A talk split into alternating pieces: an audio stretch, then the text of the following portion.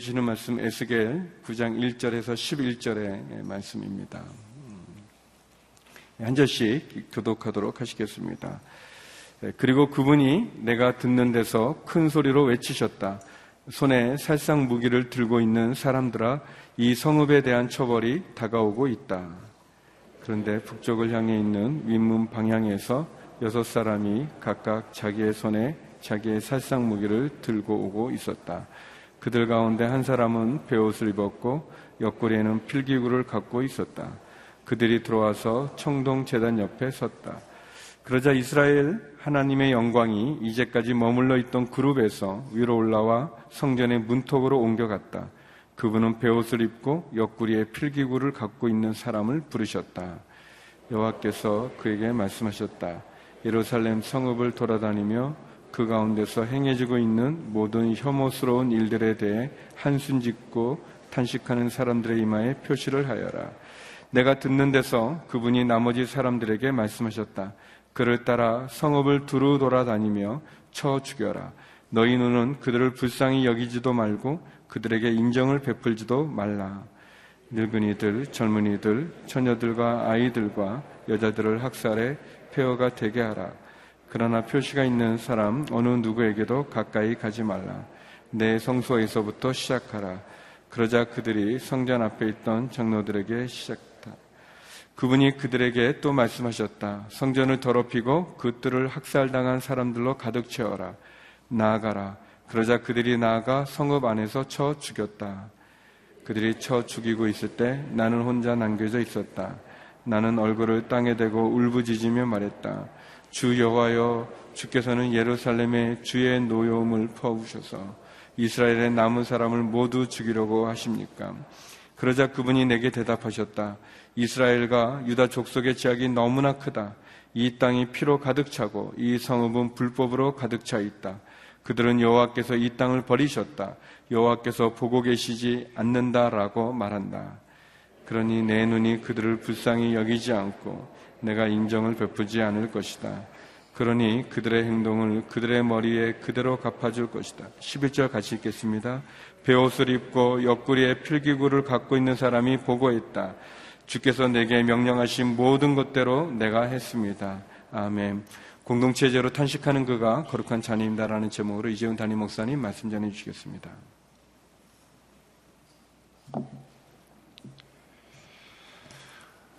우리는 에스겔을 통해서 예루살렘 심판의 그 끔찍한 현장을 함께 볼 수 있게 되었습니다.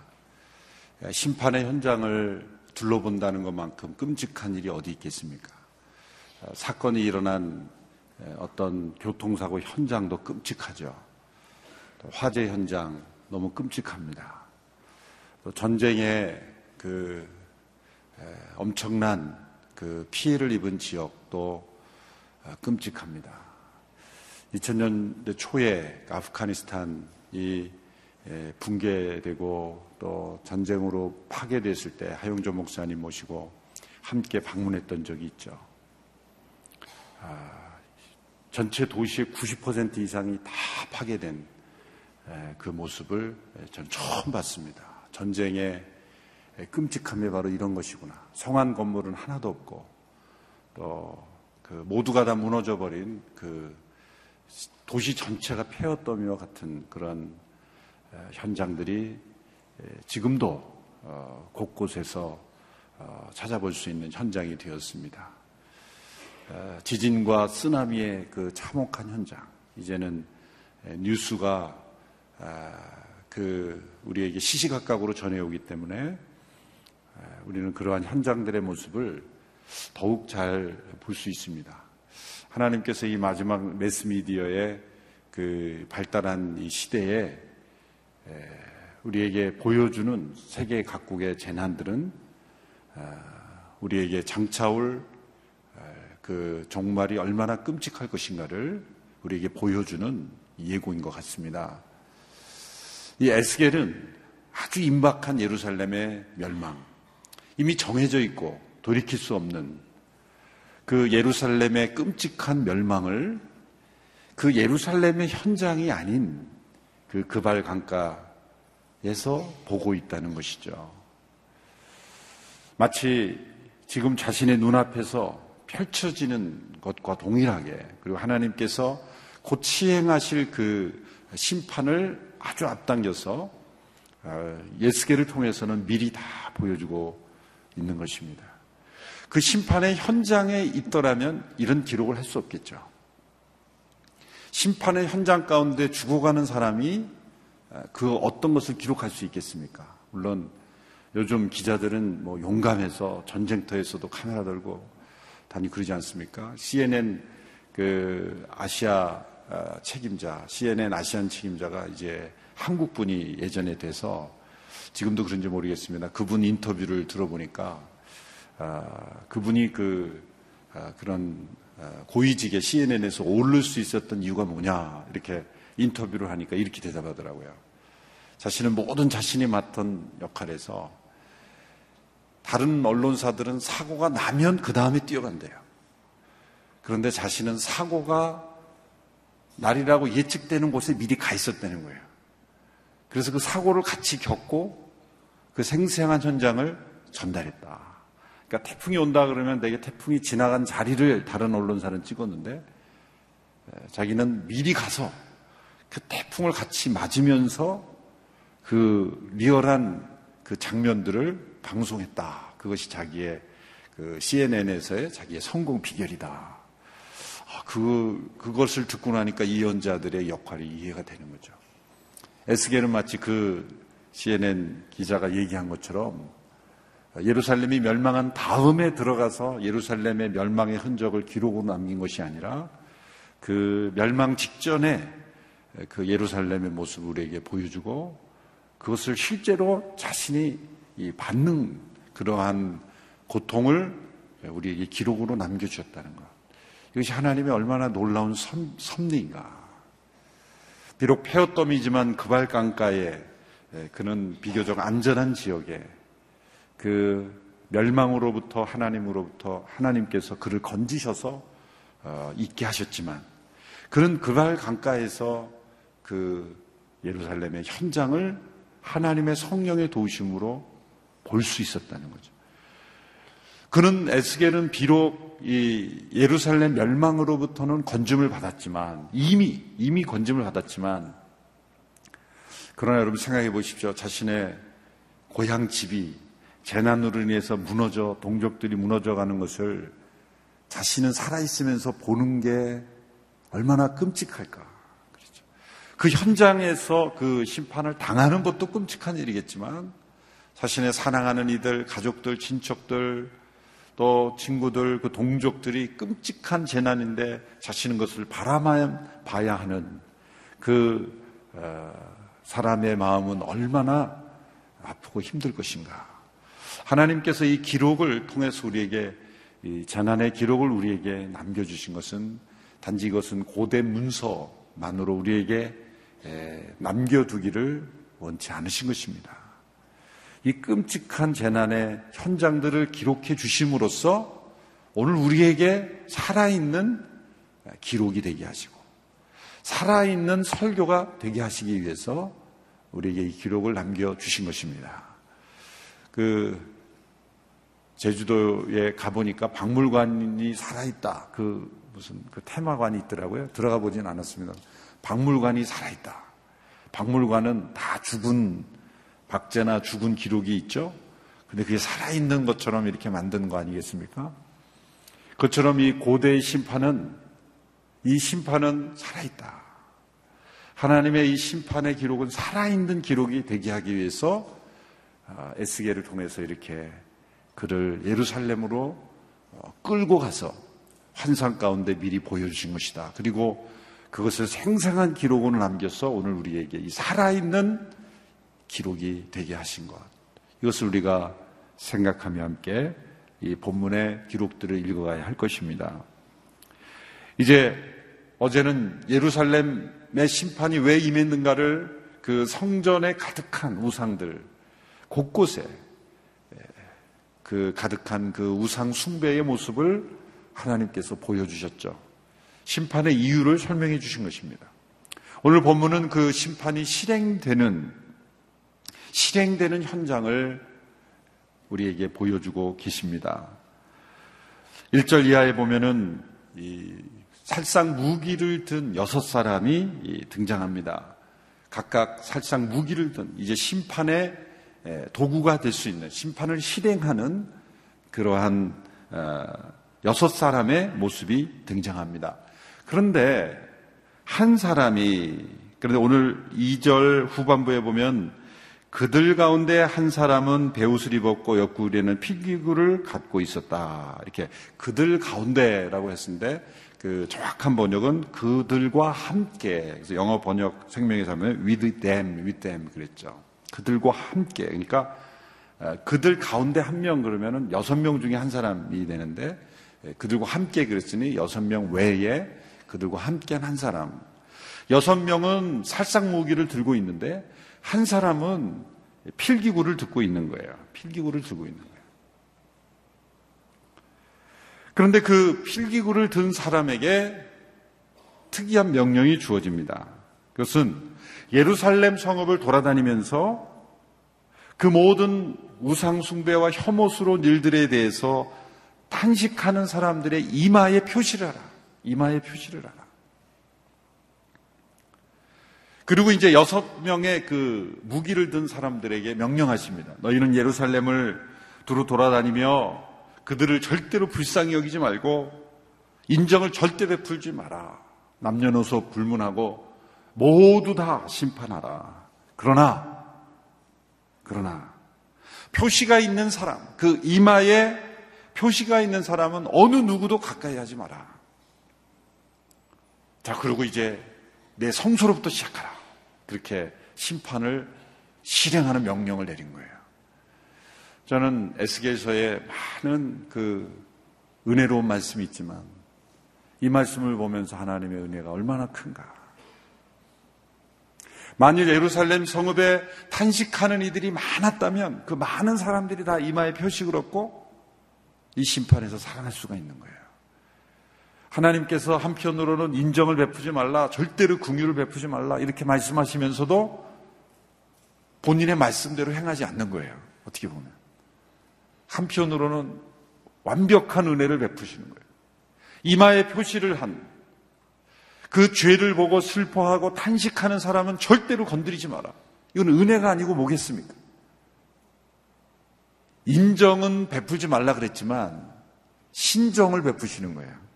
사람의 정은 베푸지 말라 그랬지만 하나님의 정은 이미 베푸는 그 강력한 은혜의 명령을 그 부과하신 거예요. 숫자적으로 보면은 여섯 사람이 심판을 실행하는 이고 한 사람이 극률의 표시를 하는 사람이죠. 그래서 숫자적으로 보면 여섯, 여섯 배가 더 심판이 강한 것처럼 보이죠. 그런데 그 여섯 명이 다 달려들어도 그 한 사람이 그 필기구로 이마에 이 사람은 탄식하는 사람이니 이마에 표시를 했다라고 한다면 그 여섯 사람이 그 한 사람을 무너뜨릴 수 있습니까? 없습니까? 없는 거예요. 그러니까 숫자적으로는 6대1이지만 누가 더 강한 겁니까? 이 사람들이 모든 사람을 다 해칠 수 없고 심판할 수 없어요. 이마에 표시를 받은 그 사람은 절대로 진멸할 수 없다라는 것은 이 필기구를 가진 사람이 칼을 든 사람보다 강하다. 여기서 그 말이 나오는지 모르겠어요. 펜이 검보다 강하다. 엉뚱한 적용인지 모르겠지만 하여튼 이 말씀대로만 하면 분명히 최초로 펜이 검보다 강하다는 걸 보여준 사람이죠. 예. 펜이 검보다 강하다. 펜으로 이마에 그 식별 표시를 한 그 표시를 절대로 넘어설 수 없다. 가인의 이마에 하나님께서 그 표시를 해주심으로써 이, 그 가인을 보여주신 것처럼 어떻게 보면 아벨을 죽인 그 살인자, 질면받아 마땅한 그 가인에게 하나님께서 은혜의 표시를 해주심으로써 그러한 가인의 후에조차도 은혜의 표시를 받은 자는 살아날 수 있다. 라는 그 희망의 가능성을 보여주신 것처럼 또 이스라엘 백성들을 애굽의 심판이 임했을 때 그 집에 임방과 좌우 문설주에 그 어린 양의 피로 표시를 한 그 가정은 하나님께서 보고 넘어가시리라. 얼마나 윤리적으로 깨끗하게 살았는지, 얼마나 하나님을 잘 섬기는지, 또 어떻게 살았는지 어떻게 보면 상관없는 거예요. 그게 이 표시, 은혜의 표시의 놀라움이에요. 그 약속을 받아들이고 하나님의 약속대로 표시를 한 그 가정은 넘어간 것처럼 하나님께서 그 죄를 탄식하는 그 사람의 이마의 표시를 한 사람은 그 심판이 임하지 아니하였다. 이것 자체가 정해진 심판 가운데서도 구원받을 수 있는 그 하나님의 놀라운 길을 보여주셨다는 것. 하나님의 팬이 하나님의 검보다 강하다. 이것은 하나님의 사랑을 이길 하나님의 진노는 없다. 하나님의 그 부어지는 하나님의 진노도 그 하나님의 사랑은 무너뜨릴 수 없다. 봄을 이길 수 있는 겨울이 없는 것처럼 겨울이 아무리 춥고 힘들어도 봄이 오면 모든 것이 나 한순간에 녹아지는 것처럼 하나님의 사랑을 이길 하나님의 진노는 없는 것이다. 그래서 이 끔찍한 심판 가운데서도 하나님의 사랑은 우리에게 분명히 드러나고 있습니다. 그런데 그 은혜의 표시를 입을 자격이 있는 사람은 누군가? 탄식하는 사람들이다. 죄에 대하여 탄식하는 사람들이다. 그 끔찍한 광경을 보고 탄식하는 사람들. 이 탄식은 두 가지의 탄식이 있어요. 첫 번째 종류의 탄식은 죄로 받을 죄로 말미암아 받는 형벌이 두려워서 그 형벌이 무서워서 슬피 우는 탄식이 있고 형벌과 상관없이 그 죄 자체들 하나님의 관점, 하나님의 마음으로 바라보기 때문에 탄식하며 슬피 우는 탄식이 있어요. 여기서의 탄식은 하나님의 마음으로 그 우상 숭배를 보면서 탄식하는 탄식입니다. 그것이 우리가 마지막 때의 은혜를 하나님의 은혜를 받을 수 있는 것입니다. 우리가 십자가를 바라볼 때 우리는 어떤 탄식을 하게 됩니까? 예수님 얼마나 아프실까? 그런 탄식으로 하면 우리는 복음을 잘못 이해한 거예요. 불쌍하다. 예수님 참 불쌍하다. 예수님께서 분명히 말씀하시죠. 십자가를 지고 가시면서 자신을 향하여 슬피 우는 여인들을 향하여 나를 위하여 울지 말라. 나를 동정하지 말라. 내가 얼마나 아플지를 보고 슬퍼하지 말라는 거예요. 고난 주간은 예수님 얼마나 아프셨을까? 그렇게 슬퍼하는 주간이 아니에요. 예수님이 그렇게 십자가에 못 박히시기까지 죽으실 수밖에 없었는 만큼 죄를 슬퍼하시는 하나님의 마음을 느끼면서 우리가 슬퍼해야 돼요. 우리 자신의 죄를 인하여 슬퍼해야 되는 거죠. 예수님이 얼마나 아프셨을까? 물론 그런 마음도 있어야죠. 그것, 그건 기본이죠. 그것만으로 슬퍼한다면 고난주간이 아니죠. 예수님을 동정하는 동정주간이죠. 고난주간은 동정주간이 아니죠. 그것은 진정한 탄식이 아니라 그것은 동정입니다. 하나님께서는 여섯 명의 심판의 사자들로 하여금 도저히 인정 없이 그리고 긍휼을 베푸지 말라고 말씀하시면서 그러나 마치 그 말씀을 스스로 어기듯이 이마에 표시를 한 사람은 은혜를 베풀라. 근데 이 표라는 단어가 이 히브리어로 보니까 이 영어 발음은 T인데요. 타우. 히브리어로는 알파벳이 타우예요. 타우가 이게 T 비슷합니다. 완벽하게 T는 아니고 타우예요. 타우를 왜 타우를 이마에 표시를 하라 그랬을까? 왜 이마일까? 사실 우리가 슬픔의 표시를 보면 어디에 이 표시가 날까 생각해 볼더니 뭐 이마 아, 그 우리 그 예수 믿는 사람 중에서 이 이마에 그 미간에 이렇게 주름이 있는 분들이 많아요. 이건 좀 엉뚱한 해석이지만 보니까 이 슬피 울면서 이렇게 약간 찡, 찡그리는 그런 인상을 많이 해서 그런지 기도할 때 보면은 이렇게 그 간절하게 기도할 때 보면 약간 이 이마에 표시가 나지 않나. 물론 이것은 사사로운 해석입니다. 뭐. 예. 그래서 기도할 때 사람들 쳐다보거나 그러지 마시고 지극히 사사로운 해석이니까 아, 묵상하다가 별의별 생각이 다 드는 거죠.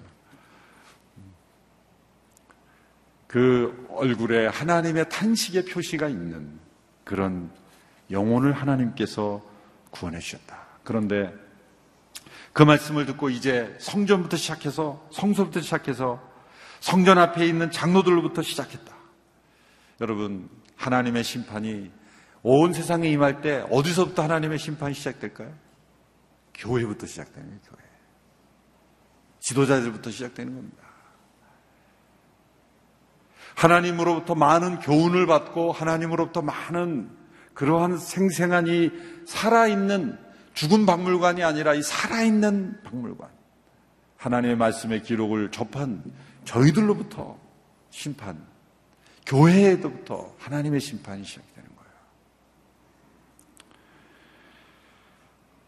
그래서 그 성읍이 다 죽임을 당하고 있었습니다. 모두가 죽임을 거의 모두가 죽임을 당하는데 에스겔 혼자 남겨져 있었죠. 에스겔이 8절에서 이렇게 울부짖으며 하나님께 탄식합니다. 함께 읽어볼까요? 8절 말씀 시작. 젖이고 있을 때 나는 혼자 남겨져 있었다. 나는 얼굴을 땅에 대고 울부짖으며 말했다. 주 여호와여 주께서는 예루살렘에 주의 노여움을 퍼부으셨어. 이스라엘 남은 사람을 모두 죽이려고 하십니까? 에스겔이 얼굴을 땅에 대고 울부짖으며 말할 수밖에 없는 거죠. 너무나 안타깝고 힘겨운 순간입니다. 하나님께서는 이 에스겔의 간절한 탄원을 받지 않으셨습니다. 하나님께서 모세의 탄원을 받으셨죠. 광야 여정을 시작할 때 출애굽기 32장에 보면 그 백성들이 모세가 더디 내려왔을 때 우상 금송아지를 만들어서 이것이 우리를 애굽에서 인도한 신이라 그랬을 때 하나님께서 내가 이 백성을 진멸할 것이다. 그랬더니 모세가 하나님 그러시면 안 됩니다. 이 백성을 여기서 멸하시면 이방 민족들이 하나님을 어떻게 생각하겠습니까? 하나님의 약속은 어떻게 되는 겁니까? 모세는 통곡도 하지 않았어요. 그런데도 하나님은 그 기도를 받으시고 뜻을 돌이켜 주셨어요. 그런데 지금 에스겔은 더 간절히 더 울부짖으면서 하나님 앞에 탄원하는데 왜 들어주지 않으셨을까? 그 시, 시기가 중요한 거예요. 모세가 하나님 앞에 탄원했을 때는 이스라엘 백성들에게 하나님께서 율법은 주셨지만 아직 그 율법을 읽고 묵상하고 가르치고 그럴 시간이 주어져 있지 않잖아요. 하나님도 이해하시는 거예요. 이해하시는 거예요. 지금 애굽에서 나온 지 얼마 안 돼서 하나님의 율법의 계시를 이제 신의 산에서 주는 시점이니 뻔한 거죠. 너무나 지극히 애굽에서의 그 습관과 그 시간이 아직도 남아있다는 거, 그 우상숭배 습관이 남아있다는 걸 하나님이 다 하시는 거예요. 모세보다 더 잘 하시는 거예요. 그런데 이 시점은 언제입니까? 모세 율법이 가르쳐지고 제사 제도가 완전히 세워지고 가르쳐지고 이제 그 하나님의 마음에 합했던 다윗 왕의 그 엄청난 그 하나님의 임해 부시는 축복도 경험하고 여러 선지자들을 통해서 경고하시고 그럼에도 불구하고 끝까지 돌이키지 않은 시점이기 때문에 하나님께서는 더 이상 듣지 않으시는 어떠한 신실한 자의 중보도 더 이상 효력이 없는 그 시점이 오게 될 것이다. 라는 거예요. 타이밍이 중요한 겁니다. 그것은 우리에게 뭘 보여줍니까? 한 번도 하나님의 말씀을 듣지도 못하고 이렇게 접하지도 못했던 사람에게 주어지는 책임과 이렇게 말씀을 읽고 또 매일마다 이 하나님의 말씀의 기록을 접할 수 있는 우리들이 받는 책임은 더 다른 거죠. 아, 이렇게 결심하지 않게 되기 바랍니다. 아, 이제부터는 그냥 하나님의 말씀 멀리 해야 되겠다. 그렇게 적용하지 않게 되기를 바랍니다. 책임이 더해지니 멀리 해야 되겠다. 그게 아니라 하나님께서 이 백성을 그렇게 다루셨다는 거예요. 어린아이를 다루는 책임과 성인을 다루는 책임이 다르듯이 지금 이스라엘 백성의 그 영적인 나이가 성장해야만 하는 시점이라는 거예요. 여러분, 온누리교 역사가 30년이 됐습니다. 30년이라는 것은 예수님이 공생애를 시작하듯이 어떻게 보면 이 공적 교회로서 그런 책임감이 더 주어지는 거죠. 교회가 막 시작된 무렵에는 여러 가지 아직 어떤 그 체계화되지 않고 또 어떤 힘도 없고 연약하기 때문에 모든 어떤 분은 이해할 수 있어요. 미숙함이 이해될 수 있지만 이제 30년이 되었다. 라고 할 때는 이제는 더 책임감이 주어지고 더 큰 어떤 그 이 시점에서는 중요한 책임감이 주어지는 거예요. 역사적 책임감이 더 주어지는 것을 우리는 기억해야 할 것입니다. 하나님은 그러나 듣지 않으시고 이들을 심판하셨습니다. 유다의 죄악이 너무 크다. 이스라엘과 유다의 죄악이 너무 크다. 이 땅이 피로 가득하고 이 성읍은 불법으로 가득하 있다. 피로 가득한 땅, 불법으로 가득한 땅은 하나님께서 심판하신다. 그 가운데서 이 백성들은 뭐라고 변명하는가? 하나님 이 땅을 버리셨다. 하나님이 보고 있었다. 어제 말씀드린 것처럼 자신들이 먼저 하나님을 버려놓고 하나님이 먼저 우리를 버렸다라고 그렇게 변명만 하는 그들. 조금 더 슬퍼하지 않는 그들. 그들에게는 심판이 임할 것이다. 그런 한편 11절에 보면 필기규를 갖고 있었던 한 사람이 이렇게 말합니다. 주께서 내게 명령하신 모든 것대로 내가 했습니다. 은혜로 구원받는 자들이 있었다는 거죠. 한 사람도 없었으면 이렇게 보고하지 않고 몇 명인지 모르지만 그렇게 했습니다. 여러분, 심판의 때에 구원받는 이와 구원받지 못한 기준은 뭡니까? 회개죠. 회개와 탄식 가운데 있는 영혼은 반드시 구원받습니다. 하나님의 심판이 아무리 중하고 무서울 듯 할지라도 죄에 대한 탄식이 있다면 하나님의 심판은 임하지 않는 것입니다. 그것은 하나님의 성령의 표시를 그 이마에 주시는 것입니다. 그렇다면 마지막 때에 심판에서도 구원받지 못한 사람은 어떤 사람입니까? 그 마지막 종말의 징조들을 보고도 아니 그 심판이 임할 때에도 탄식하지 않는 사람들이라는 거예요. 어윈 루처라는 그 무디 기념교회 시카고 무디 기념교회 목사님의 책을 보니까 그분은 지옥을 이렇게 설명하더라고요. 지옥은 지옥의 그 문턱에서도 회개하지 않는 사람들이 들어가는 곳이다. 천국을 maximize하고 지옥을 아, 그 지옥을 minimize한 거죠. 하나님은 이 지옥 문 앞에서라도 탄식하며 회개하는 지금 예루살렘은 지옥 지옥의 문턱에 들어가는 거죠. 그 심판의 그 무서운 그 문턱에서도 탄식하는 회개하는 자들을 표시해서 구원하시는 그 필기구를 든 그 사람을 보내서 표시해서 심판하지 않도록 하신 하나님인데 그 심판에 받는 사람은 어떤 사람입니까? 그 무서운 심판에서라도 돌이키지 않는 사람들. 저는 어떻게 그런 생각을 해봤어요. 신학적으로 문제가 될 수 있을지 모르겠지만은 지옥의 사람들이 지옥의 고통에 딱 접하는 순간 하나님 잘못됐습니다. 하나님 회개합니다. 막 그러면 지옥이 전부 회개에 불바다가 되는 거 아니냐. 그러면 나 이 회개, 회개하는 그런 사람들이 있다면 이 지옥이 어떻게 되는 건가? 막 그런 질문 한 적이 있어요. 근데 그런 질문 하던 차이 어미미조 목사님의 책을 읽고 제가 아, 어쩌면 지옥은 지옥불에서도 회개하지 않는 사람들이 모여있는 그 지역에 불이 보이는데도 탄식하지 않으니 그 사람들이 들어가서도 회개하겠습니까? 뻔한 거죠. 거기서도 불평하고 있고, 거기서도 어, 불만하고 있고, 거기서도 담 탓하고 있고, 거기서도 조상 탓, 하나님 탓, 그러면서 고통 가운데 있을 것이다. 우리에게 이 끔찍한 기록을 우리에게 남겨주신 것은 오늘 이 시대에 우리 모두가 다 우리 이마에 하나님의 그 표시, 죄에 대한 탄식을 통해서 하나님의 긍휼을 입을 수 있는 그러한 은혜. 그러니까 우리에게 주어져 있음을 깨닫고 이 기록의 표시를 이제 다른 사람들에게 전해주는 이 살아있는 기록이 되도록 하는 책임이 오늘 우리에게 있습니다.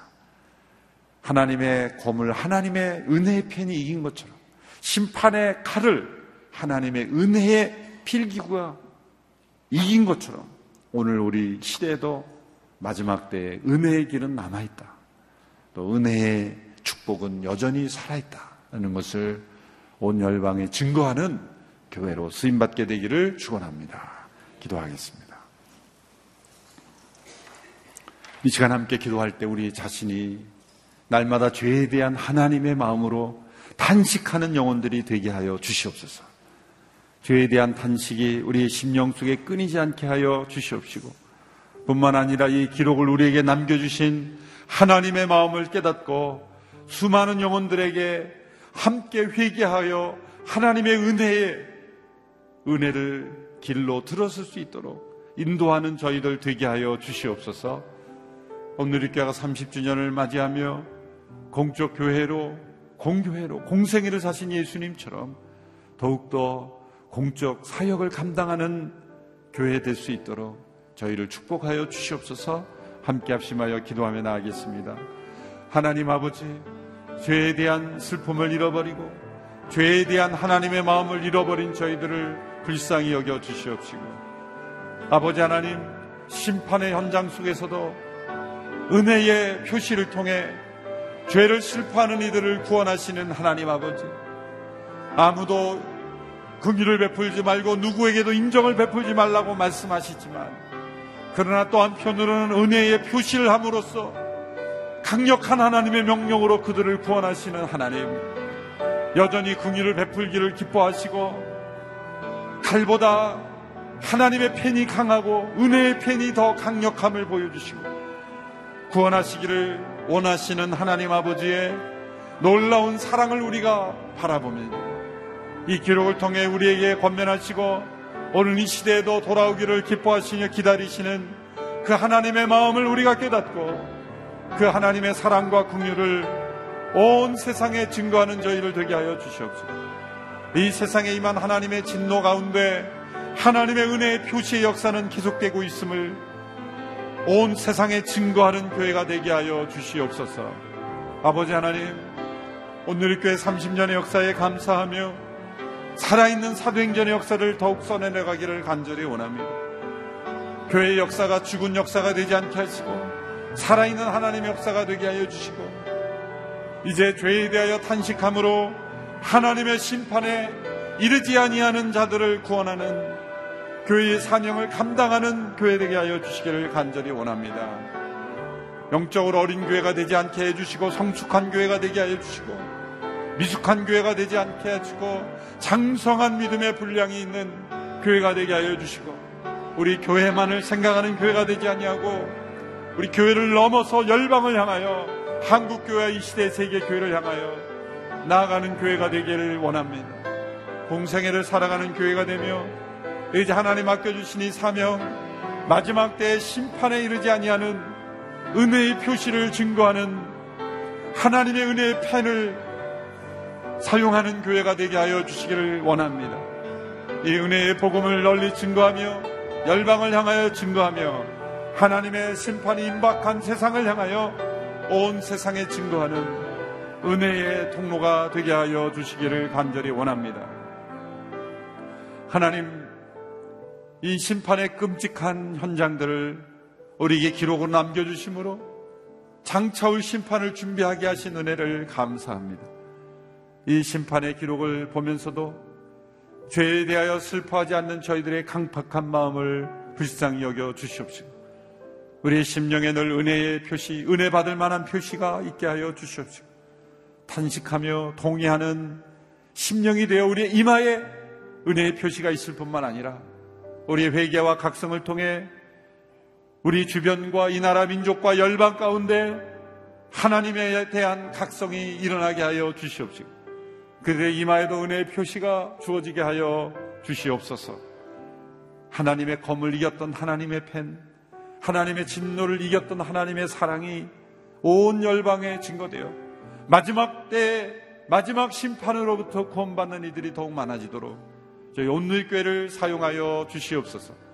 온누리교회가 장례 30주년 과거의 역사를 자랑하는 교회가 아니라 더욱 겸손하게 주님 앞에 낮아지는 교회가 되게 하시고 하나님 쓰시기에 합당한 교회 되게 하시고 공생애를 샀던 예수님처럼 공생애를 사는 교회가 되게 하여 주시옵소서.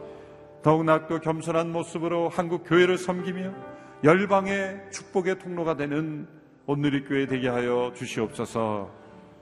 이제는 교회의 주인 되신 예수 그리스도의 은혜와 하나님 아버지의 놀라우신 사랑하심과 성령님의 교통 역사하심이 심판의 현장 속에서도 은혜 베풀기를 강력하게 은혜를 베푸시는 그 하나님의 놀라우신 그 축복을 은혜를 우리가 눈으로 보며 기록으로 읽으며 우리에게 은혜 베풀어 주심을 감사하며 이 은혜의 복음을 온 열방에 증거하기를 소원하는 모든 성도들 흩어져 복음을 전하는 모든 선교사님들 머리 위에 함께 하시기를 간절히 축원합나이다. 아멘.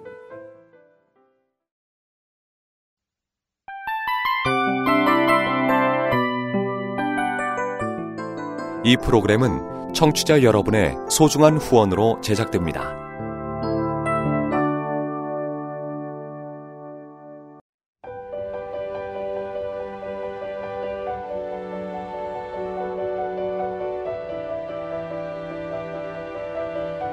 세상에는 수많은 교회들이 있지만 더 깊이 있는 말씀 강해를 찾기 위해 크기로만 교회를 선정하지 않습니다. 보다 좋은 영적 콘텐츠를 더 많이 나누기 위해 방송비를 받지 않습니다. 1년 365일 복음만 전하고 싶어서 우리는 광고를 하지 않습니다. 온누리의 복음을 땅끝까지 CGN TV와 함께 땅끝 성교사가 되주세요.